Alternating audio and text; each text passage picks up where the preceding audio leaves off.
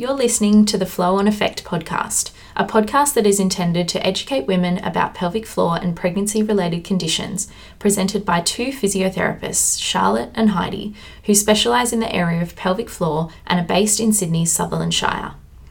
Materials and content in this podcast are intended as general information only and should not be substituted for individualised medical advice, diagnosis, or treatment. Guys, welcome back to our podcast where we discuss everything women's health. Today I'll be asking Charlotte about pain with sex or what's called dyspareunia.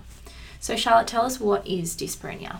So, dyspareunia is any pain with attempted intercourse. So, that can be grouped into different types of pain. So, it can be external pain or it can be a pain with penetration. So, that penetration can be with anything. So it can be a penis, a tampon, a speculum with a pap smear. Um, so really, it's just pain in that area. Yeah. And so, how common is that? So it's actually really, really common. Um, the stats are one in five women experience pain with sex, which is a really high number. Mm. And I think a lot of women just suffer in silence and don't really talk about it. So we're trying to spread the word yeah. that it is not normal and there's definitely things we can do about it. Yep. And so is it just about pelvic floor muscle tightness? So no, that can be a component, definitely. But it can be there can be so many different causes. So it's so important to get the right diagnosis so that the treatment is right. So it can be um, from hormonal changes. So it can be because there's a dryness issue. Um, it can be from a skin condition, so there's lots of different vulvar dermatological conditions. It can be from the nerves being irritated and really sensitive to touch, or it can be a combination of multiple different things. So let's talk about the muscle component first, which some people might have heard it referred to as vaginismus. So can you tell us what vaginismus is? So, vaginismus is when the pelvic floor muscles, so the muscles around the opening of a woman's vagina, is actually really tight and really spasming, and penetration is really, really difficult with this. And so, what sort of symptoms do they get with that? So, pretty much they'll get number one is pain with sex. Some women, if their muscles are really, really tight, can't even have sex, like it's impossible to fit anything inside. Um, young women that can't use tampons. Um, so they've tried to put tampons in and they just don't go in. Um, and same when they tried to get a pap smear, a speculum exam is kind of almost impossible. So that pretty much shows us that the pelvic floor muscles are spasming and really tight. So that's vaginismus. So what actually causes the muscles to be tight then? So it can be a number of different things. For some people, we don't know why, and it can be just that their muscles are tight. Um, anxiety and stress can mean that your muscles are tight. So generally they have kind of like tight backs and tight upper body. The pelvic floor is just a muscle, it's no different. So it can be that. It can be a higher driver, so something like endometriosis or a, a different kind of pelvic pain disorder that can make your muscles tight.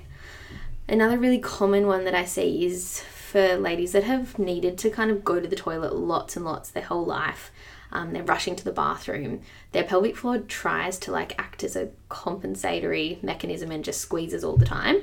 And that can be one reason why they get pain with sex and muscle tightness. So, what are the treatment options for vaginismus? So, vaginismus alone, when there's no other no other conditions coupled with it, is actually really quite simple to treat. So it involves lots of pelvic floor muscle releases. So by a women's health physio that will do some internal releases. And that's no different than if you had kind of tight muscles in your back and we needed them to be released.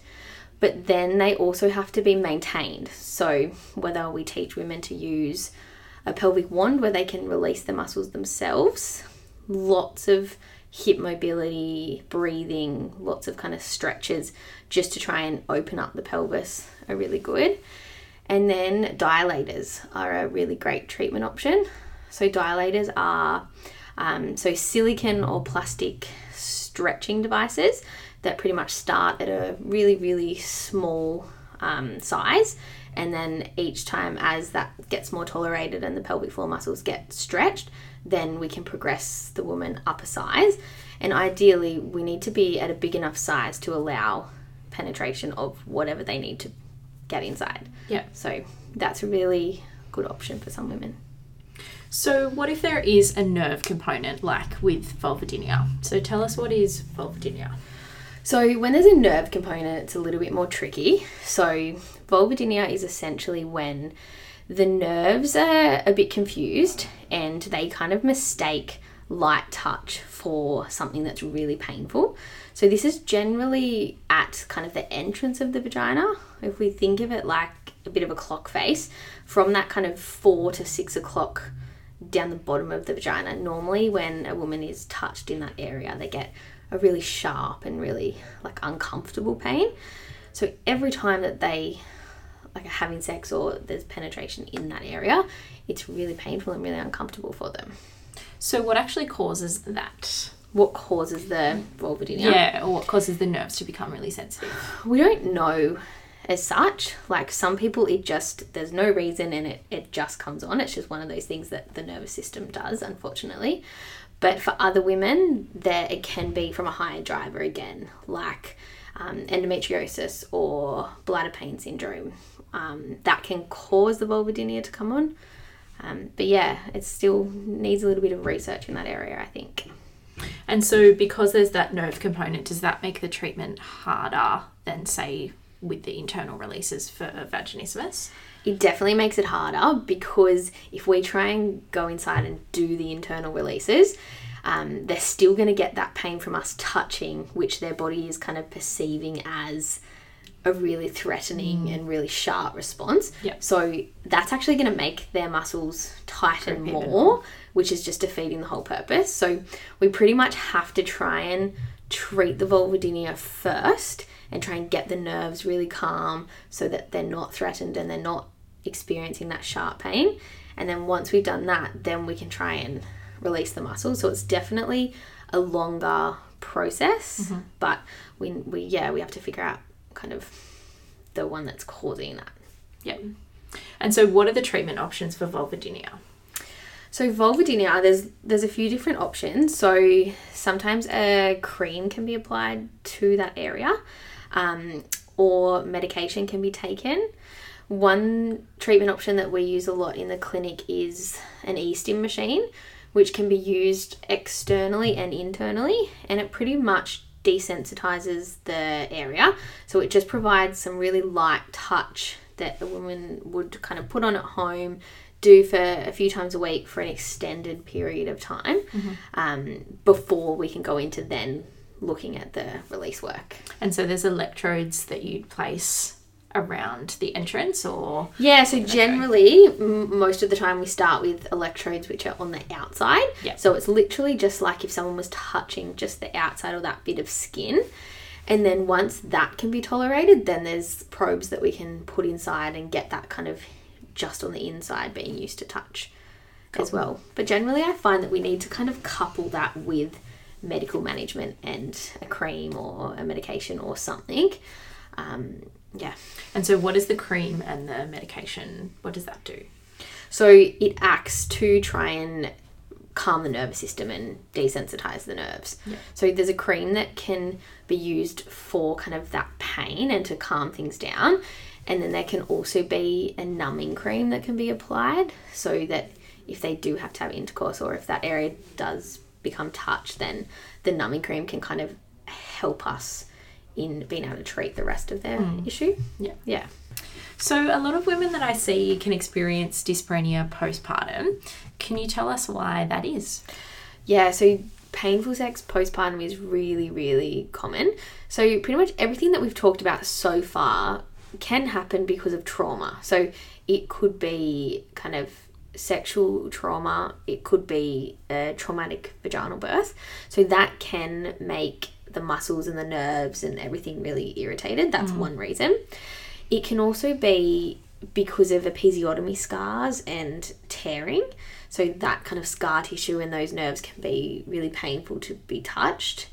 Um, another really common reason is hormonal changes. So, when you're breastfeeding, you lack a lot of estrogen, and that's the same when you go through menopause. So, your vaginal tissues can become really dry and uncomfortable. So, my biggest tip for my postpartum women is to use, like, don't be afraid to use lots of lubricant because that's going to make it much more comfortable. Um, but yeah, they're the main things. But even with kind of a C section and cutting through those areas, that can also cause the pelvic floor to be tight and therefore sex being painful. So, what sort of treatment options are there for women who have dyspareunia postpartum?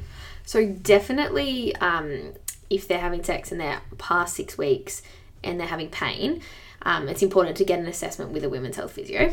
Um, because we need to figure out the cause of it. Mm. So if the cause is pain from the scar, then we can teach you how to actually massage that scar to desensitize the area. Um, if it's pain from the the kind of internal muscles being tight, then we can teach you how to release that, show you some stretches.